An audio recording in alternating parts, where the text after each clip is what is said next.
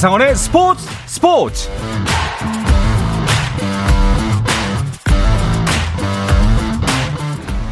스포츠가 있는 저녁 어떠신가요? 아나운서 한상원입니다. 오늘 하루 이슈들을 살펴보는 스포츠 타임라인으로 출발합니다.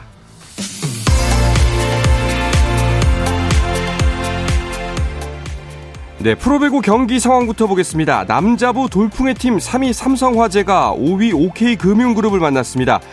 2위 대한항공은 승점 석점 차로 뒤쫓고 있는 삼성화재. 오늘 경기 결과에 따라서는 승점 차를 없앨 수도 있는데요. 승점 차를 없애기 일보 전입니다. 3세트가 진행 중이고요. 세트 스코어 2대 0 그리고 3세트도 20대 16으로 앞서 있습니다. 여자분은 페퍼저축은행과 GS칼텍스가 3라운드 맞대결에 나섰습니다. 두 팀은 이번 시즌 두 차례 승부가 모두 5세트까지 갔는데요. 오늘은 3세트까지밖에 가지 못했습니다. GS칼텍스가 세트 스코어 3대 0으로 페퍼 저축은행을 무찔렀습니다. 네, 프로농구 코트 상황은 어떨까요? 수원 KT 대 고양 소노의 경기부터 보시죠. KT는 허훈이 코뼈 골절로 이탈한 후 치르는 첫 번째 경기입니다. 소노 역시 이정현이 어깨 부상으로 이탈한 후 첫 경기를 맞이했는데요. 경기 상황 궁금합니다. 3쿼터가 진행 중이고요. 59대 56으로 고양 소노가 석점 앞서 있습니다. 또 한 경기는 부산 KCC 대 원주 DB의 경기입니다. 우승 후보답지 않은 부진함으로 실망감을 안기고 있는 KCC가 선두를 달리고 있는 DB를 상대로 어떤 경기를 펼치고 있을까요? 4쿼터 현재 79대 75 부산 KCC가 앞서 있습니다. 프리미어리그 울버햄튼의 게리 오닐 감독이 먼저 황희찬의 재계약을 공식화했습니다. 게리 오닐 감독은 웨스트햄과의 경기를 앞두고 열린 기자회견에서 황희찬의 재계약에 대한 질문에 오는 2028년까지 구단과 계약을 연장했고 중요한 골을 넣은 선수가 우리 팀에 더 오래 뛸 수 있게 돼 기쁘다고 밝혔습니다. 메이저리그 샌프란시스코 구단이 이정우의 영입을 공식 발표했습니다. 샌프란시스코는 SNS를 통해 이정우 선수 샌프란시스코 자이언츠에 온 걸 환영합니다라는 영어와 한글로 환영 인사를 하며 이정우의 영입을 공식적으로 알렸습니다. 프로야구 SSC 랜더스가 SK 와이번스에서 선수로 뛰고 은퇴한 김재현 전 LG 트윈스 전력 강화 코디네이터를 신임 당장으로 선임했다고 발표했습니다.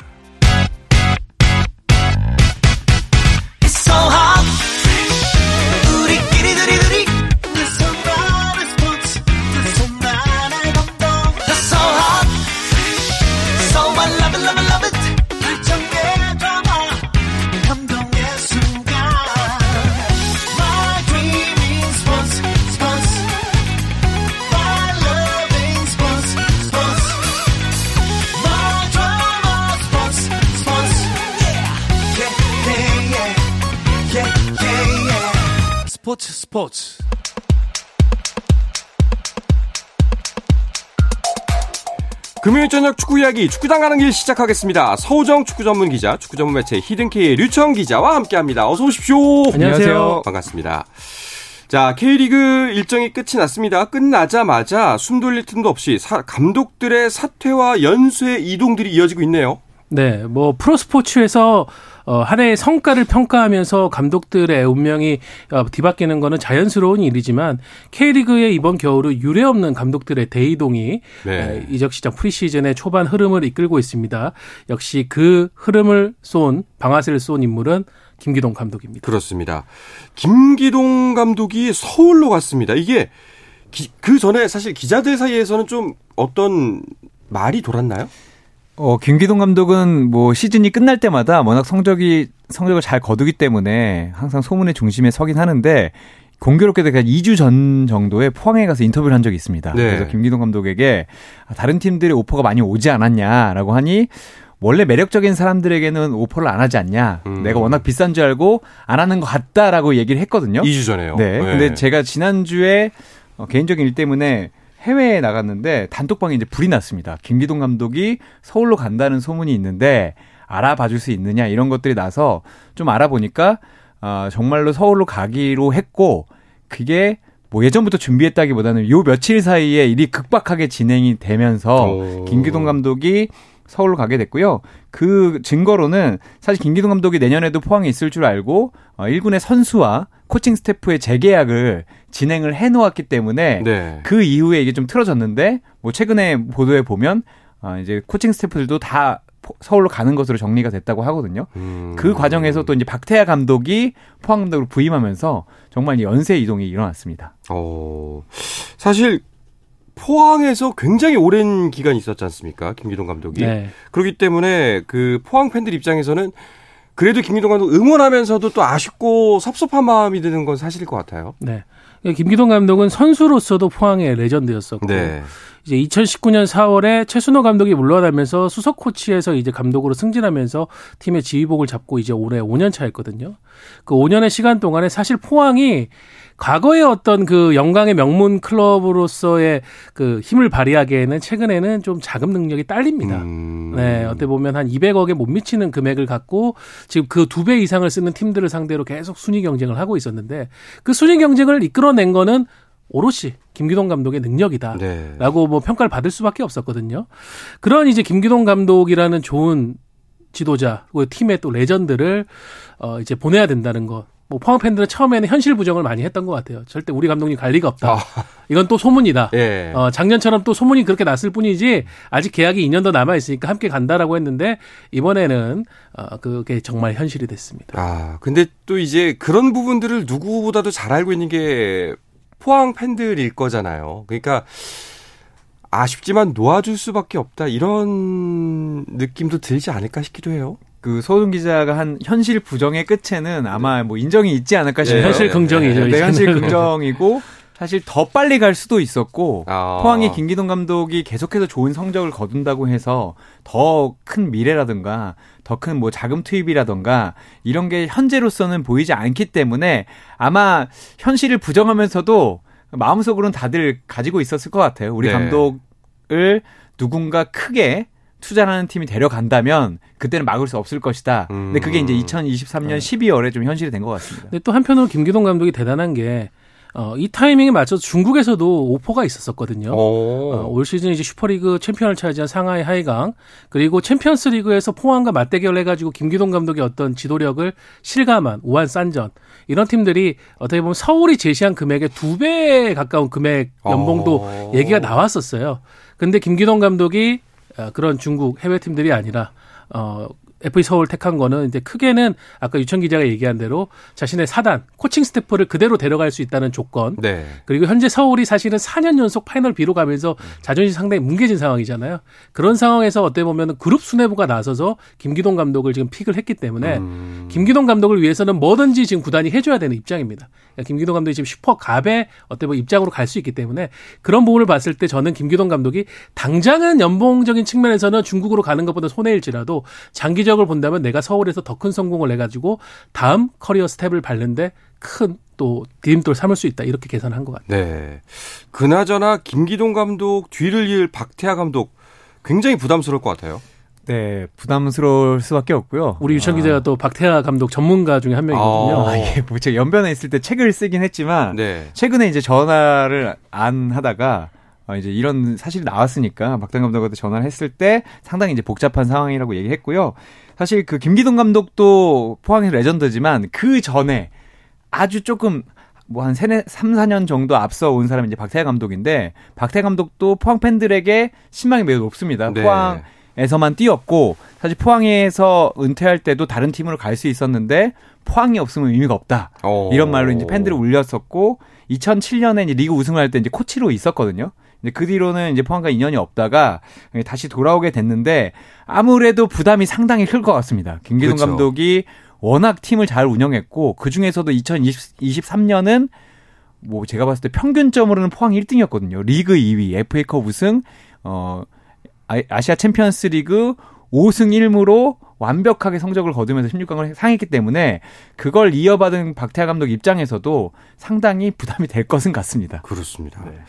자, 이렇게 서울로 김기동 감독이 향하게 되는데 서울 어떻게 달라질까요? 예측해 볼 수가 있을까요? 네, 앞서 얘기 드렸지만 지금 서울이 어, 어떤 이 수도를 연고로 하는 메가 클럽이라는 이미지에 어울리지 않게 최근 4년 연속 어, 파이널 B 네. 하위 split으로 가고 말았습니다. 특히 올해가 좀 충격이 컸는데 지난 겨울에 전력 보강을 상당히 잘했거든요.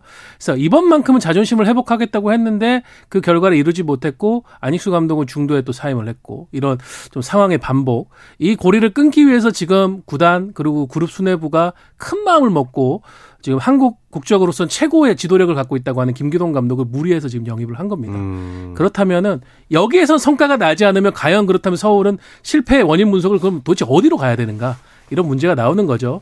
그때 김기동 감독이 반드시 결과를 내야 된다는 예, 그 운명을 숙명을 지금 짊어지게 됐고, 근데 김기동 감독 자신 있는 것 같아요. 취임하면서 음. 구단 사무실을 들러가지고 2024년은 반드시 여러분들 웃게 해드리겠다. 라는 취임 일성을 어, 또 구단 직원들에게 남겼다고 합니다. 그렇군요. 자 이렇게 김기동 감독을 포항을 떠나서 서울로 그리고 그 빈자리에는 박태하 감독이 자리를 했고요.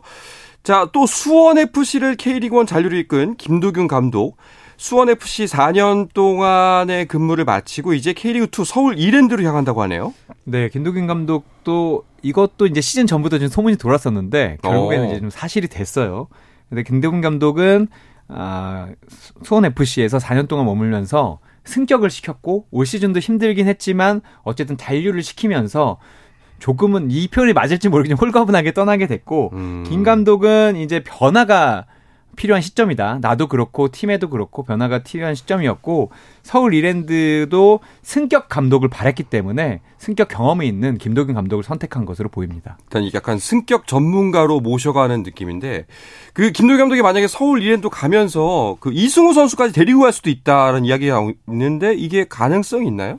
네, 실제로는 논의되고 있는 상황입니다. 그러니까 김도경 감독과 이승우 선수 그 표현 좀 그렇습니다. 패키지로 네. 네, 서울 이랜드로 가는 것에 대한 논의가 있고 구단에서도 지금 이승우 선수를 영입하기 위해서 얼마의 이적료, 얼마의 연봉을 들여야 하는가에 대한 파악도 하고 있는 상황이고요. 수원 FC도 물론 이승우 선수가 팀에서 굉장히 큰 인지도를 차지하고 있고 많은 팬들을 유입시키는 스타지만은 또 현실적으로 힘든 부분이 있기 때문에 이적시킬 수도 있다라는 입장은 음. 보이고 있어요. 서울 이랜드 같은 경우에 내년이 이제 팀 창단, 그러니까 프로 팀으로서의 창단 10주년이 됩니다. 네. 사실 창단을 할 때 서울 이랜드의 어떤 목표가 굉장히 거창했었거든요. 빠른 시간 3년 안에 1부 리그로 가고 그리고 우승을 하고 챔피언스 리그 무대로 나가서 아시아에서 어, 팀의 이름을 알린다라는 목표가 있었는데 지금 9년째 2부 리그에 있습니다. 네. 그러니까 창단 10주년에는 반드시 승격을 이루겠다는 그런 목표의 의지가 지금 김도균 감독과 이승우 선수의 패키지 영입에 대한 어, 얘기로 나오는 것 같은데 근데 이승우 선수는 지금 일부 리그에서도 제가 알기로 두 팀 정도가 지금 영입 의사를 어. 보이고 있거든요. 그래서 이게 굉장히 경쟁이 좀 치열할 것 같습니다. 좀 마음속이 복잡할 것 같습니다. 자, 어쩔 수 없이 수원 FC는 변화의 바람 속에 놓이게 됐습니다. 네, 게다가 수원 FC는 어, 좀 변화를 이룰 시점이었던 게 사실 김도균 그리고 김호곤 체제로 순항을 해왔었어요. 근데 이제 김호곤 김호곤 이제 단장이 어 먼저 이제 자리를 떠나면서 거긴 최순호 단장이 부임을 했고 네. 올해 이제 최순호 단장과 김도균 감독이 이제 합을 맞췄었는데 어쨌든 이제 결과가 좋지 않았고요. 그래서 이제 새 감독과 새 단장이 합을 맞추면서 FA 선수들이 상당히 많습니다. 뭐 양동현, 이재성, 최보경, 신세계, 정재용, 김선민, 김현 이런 선수들이 다 FA로 나와 있고 그리고 팀 내에서도 이제 변화의 바람이 불기 때문에 아마 선수단 개편이 가장 큰 폭으로 이루어지지 않을까라는 음, 생각은 해봅니다. 그렇군요. 자, 수원FC가 잔류의 기쁨을 느끼긴 했지만 그 여운을 느낄 여유는 지금 현재 없어 보이는데 그래도 우리는 한번 그때 그 순간을 짚고 넘어가야 될 것 같습니다. 근데 어 저는 드라마 같았어요. 네. 예, 설마 이렇게 될까 싶어서 이렇게 되더라고요. 네. 수원 FC가 부산 아이파크 K리그 2 2위를 차지한 부산 아이파크와 승강 플레이오프를 치르게 됐고 지난주 말 기점으로 이제 1차전에서 부산 원정을 가서 1대 2 역전패를 당하고 왔죠. 네. 마지막에 이제 페널티킥 실점을 하면서 패배를 안고 와서 굉장히 좀 불리한 상황이었는데 거기다가 전반 이른 시간에 또 부산에게 선제골을 2차전에 허용을 하고 말았습니다. 그러니까 수원 FC 입장에서 거의 희망이 사라졌다고 생각되는 순간이었었거든요. 그런데 수원 FC가 이 팀의 트레이드 마크, 김도균 감독 축구의 트레이드 마크가 무한한 공격입니다. 음. 정말 이 팀이 어떤 수비에 대한 의지를 버리고 공격을 시작하면은 뭐 울산, 전북 이런 팀들도 상당히 아, 곤란한 경기를 치를 정도로 공격적인 팀이거든요. 근데 결국 그 축구가 후반에 터져 나오기 시작했습니다. 그렇군요. 그렇죠. 사실 그런 것이 뒤가 없었잖아요. 네. 지면 끝인 경기였기 때문에 그런 부분이 맞고 제가 일주일 전에 딱 여기 나와서 박상준 기자 맞아요, 얘기를. 했는데 어 물론 부산이 이겼고 이승우 선수가 퇴장당하면서 어, 수원 FC가 어려운 상황이지만 정말 공격적으로 치고 받는다면 여기서 뭔가를 만들어낼 수 있는 팀이 수원 FC였는데 음. 아 그리고 수원 FC는 또 이 해줘야 되는 선수들이 해줘야 되는 시점에 골을 터트리고 특히 이영재 선수 같은 경우는 사실 강등이 결정될 수 있는 상황에서 프리킥을 터트렸고 이날도 아, 마지막 순간에 역전골을 터트리면서 경기를 연장으로 몰고 갔거든요. 그런 에이스들의 활약 덕분에 이 난타전에는 수원 FC만한 팀이 없다는 거를 증명했고 네. 시즌 막바지에 정말 드라마를 찍었습니다. 그렇습니다. 결정적인 순간 다섯 골을 뽑는다. 이건 정말 뭐 대단한 팀. 그러니까요. 거기다가 수원 FC가 이 경기가 무려 6개월 만에 홈 승리였습니다. 어. 홈 승리가 반년 동안 없었는데 가장 중요한 순간에 야. 홈팬들 앞에서 예, 잔류의 자격을 증명을 했죠. 자, 결국 이제 강원과 수원 FC는 잔류하면서 이제 최하위 팀만 강등이 당하는 상황이 됐습니다. 그런데 저는 이 두 경기 결과를 보면서 사실상 그래도 둘 중에 하나는 바뀌지 않을까라는 생각을 많이 했거든요. K리그 2 팀이 K리그 1에 올라오는 게 이렇게까지 어려운 일인가요? 심리적인 부분이 좀 컸던 것 같아요. 어. 특히 이제 김포 같은 경우에는 경기를 이제 상당히 잘하고도 마지막 순간에 에이스 에이스가 이제 퇴장을 당하면서 좀 아쉬움에 처했고요. 부산은 사실 트라우마가 계속 이어지고 있거든요. 음. 잘하고도 우승을 차지하지 못하고 올 시즌에도 사실 바로 올라갈 수도 있었습니다. 자동 승격이 될 수 있었죠. 근데 거의. 1분도 남지 않은 상황에서 정말 어려운 상대의 슈팅이 그대로 빨려 들어갔고 아. 1차전에서도 심지어 이겼잖아요. 그래서 이제 트라우마를 좀 극복하나 했더니 아마 부산 선수들은 1대 0으로 이기고 있다가 1대 1이 되는 순간 정말 뭔가에 시달렸을 거거든요. 음. 그래서 사실은 승격을 하려면 승격보다 아니 그 우승보다 1부 리그 우승보다 승격이 어려 어렵다는 말이 있을 듯 있을 정도로 정말 쉽지는 않은 것 같습니다.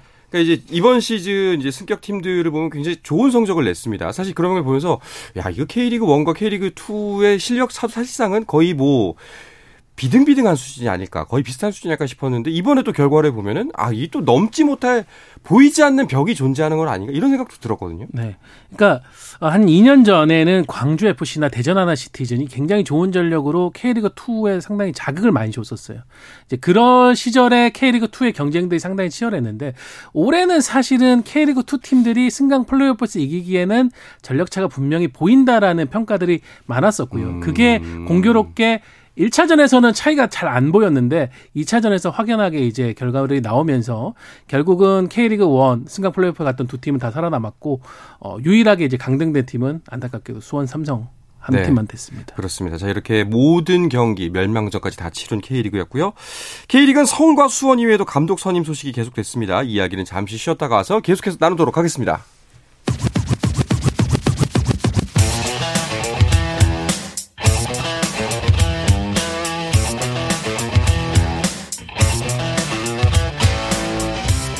짜릿함이 살아있는 시간 한상원의 스포츠 스포츠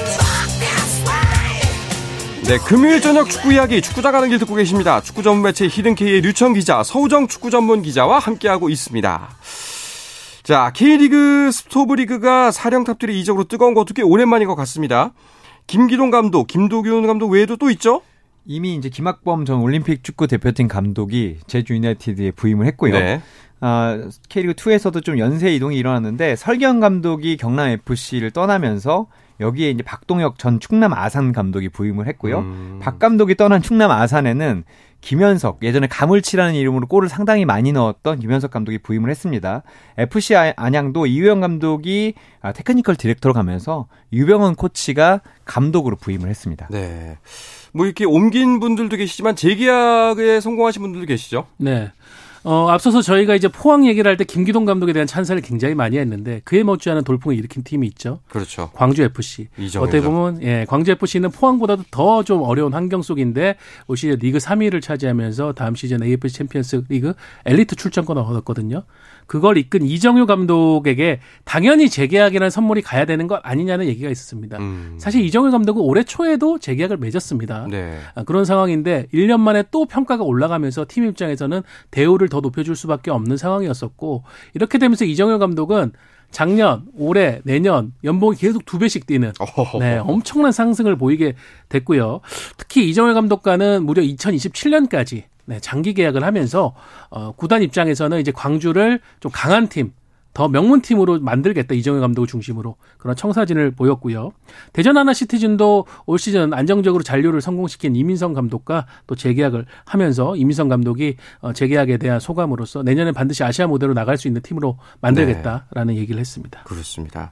이쯤 되면 이제 감독 교체 물갈이는 다 끝났다고 봐야 될까요? 네, 뭐 거의 끝났다고 볼 수도 있지만 제일 많은 분들이 궁금해하시는 수원 삼성의 아, 감독 그렇죠.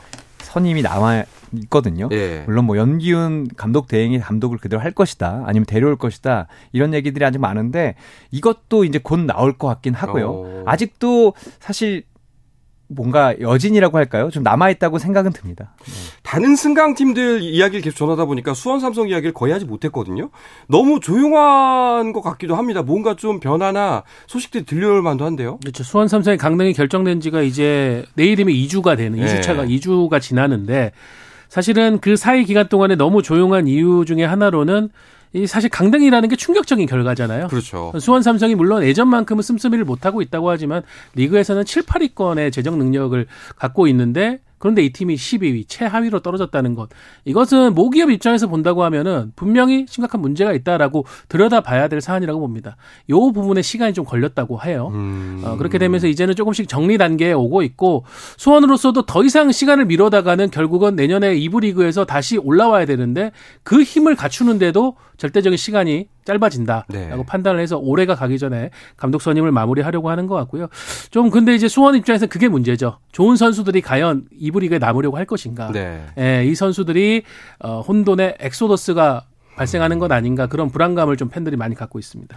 뭐 이게 절대적인 부분은 아니라고 생각합니다만 그 이제 많은 팬들이 지적하는 부분 중에 하나가 이제 모그룹 문제입니다. 모그룹에서는 이 이번 강등을 어떻게 바라보는지 혹시 거기에 관련된 소식이 있나요? 어 확실하진 않지만 확실한 게 딱 하나 있다면 네. 정말 충격이었던 어. 것 같아요. 사실 수원 삼성이 어 사실은 이제 운영하는 이제 주체도 맡겼었고 그랬는데 그래도 아직 이제 삼성이라는 이름을 달고 있잖아요. 그렇죠. 그런데 이제 다른 종목들도 어렵지 않느냐라고 얘기를 하시지만 수원 삼 그러니까 수어 그러니까 삼성그룹이 운영하는 다른 팀 중에서는 아 강등을 당할 수 있는 팀은 사실 수원밖에 없었어요. 음. 그리고 수원이 설마 강등 되겠냐 라는 것이 마지막 라운드까지 이어졌는데 그 뒤에 실제로 강등을 당했고 뭐 사실 스포츠 미디어뿐만 아니라 네. 뉴스에도 일반 뉴스에도 나올 정도로 엄청 큰 일이었기 때문에 그렇죠. 아마 모기업 차원에서도 상당히 충격적이었을 겁니다. 그래서 음. 서우정 기자가 말한 대로 올해가 지나가기 전에 네.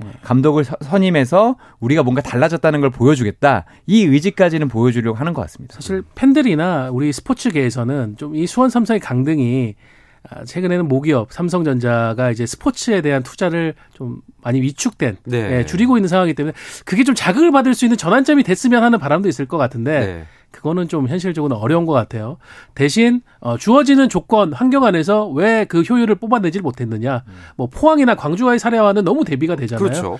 그 부분에 대한 진단이 좀 디테일하게 이루어진 것 같습니다. 알겠습니다.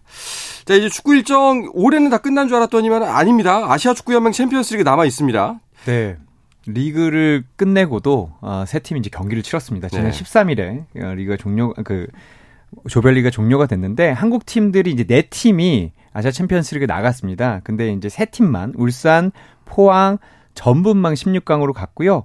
인천은 마지막 라운드에 승리하고도 음. 16강에 오르지 못하는 비운을 맞았습니다. 네.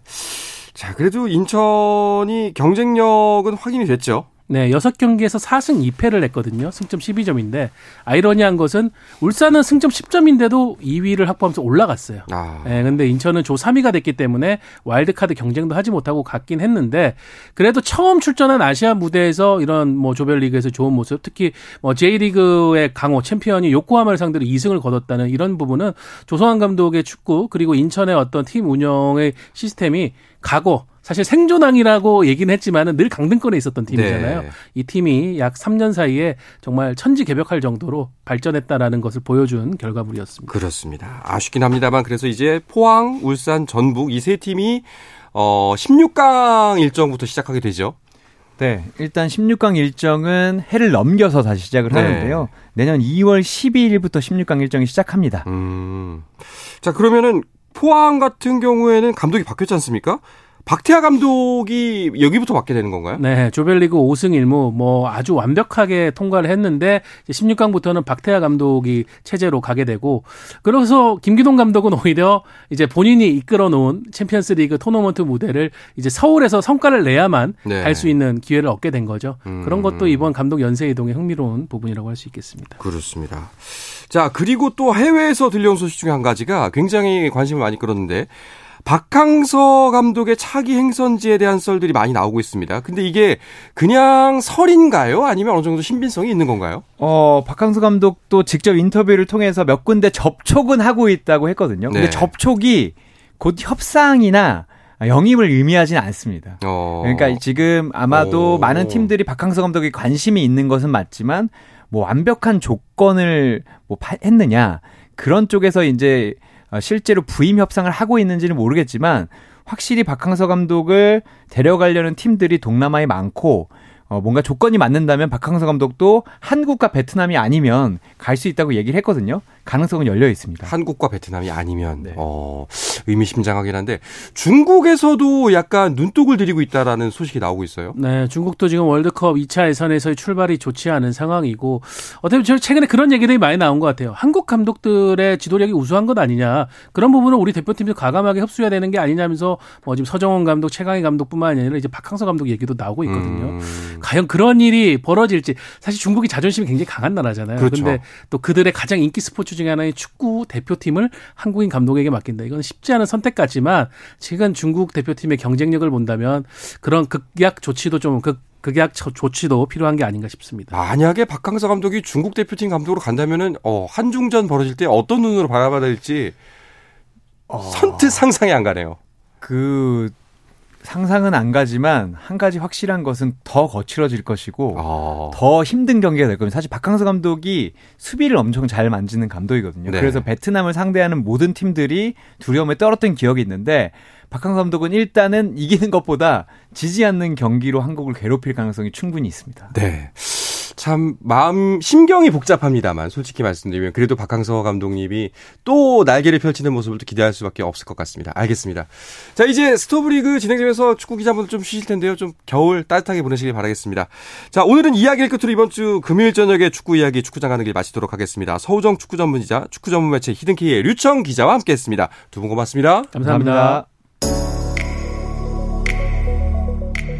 네, 주말 스포츠 스포츠는 9시 20분부터 함께 하실 수가 있고요. 저는 월요일 저녁 8시 30분에 돌아오겠습니다. 한상원의 스포츠 스포츠!